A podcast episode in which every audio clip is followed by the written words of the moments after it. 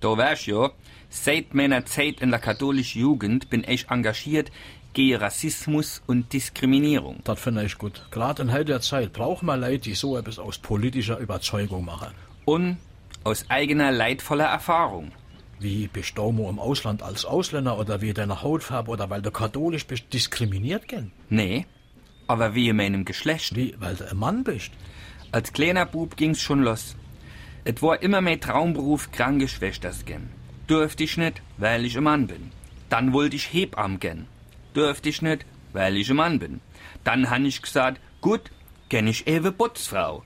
Durfte ich nicht, Weil ein Mann bist. Ich fange an zu verstehen. Das ist echt ungerecht. ich dürft nie in die Frauensauna, nie in d Dameklo oder auf die Weiberfastnacht. Erich, das ist ein Skandal.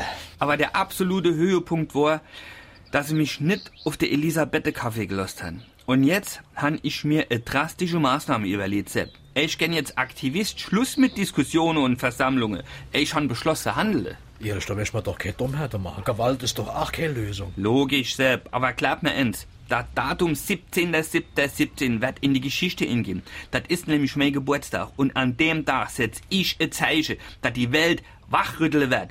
Ich mache nämlich dies Jahr, an meinem Geburtstag, ein Frauenfrühstück. Los, komm, wir setzen heute schon eine Zeichen und sperren uns mit drei Männern beim Onkel Willi in. Trinke Männerbier, hier es a drei Fänge in au Puzzle an und der Onkel Willi dichtet.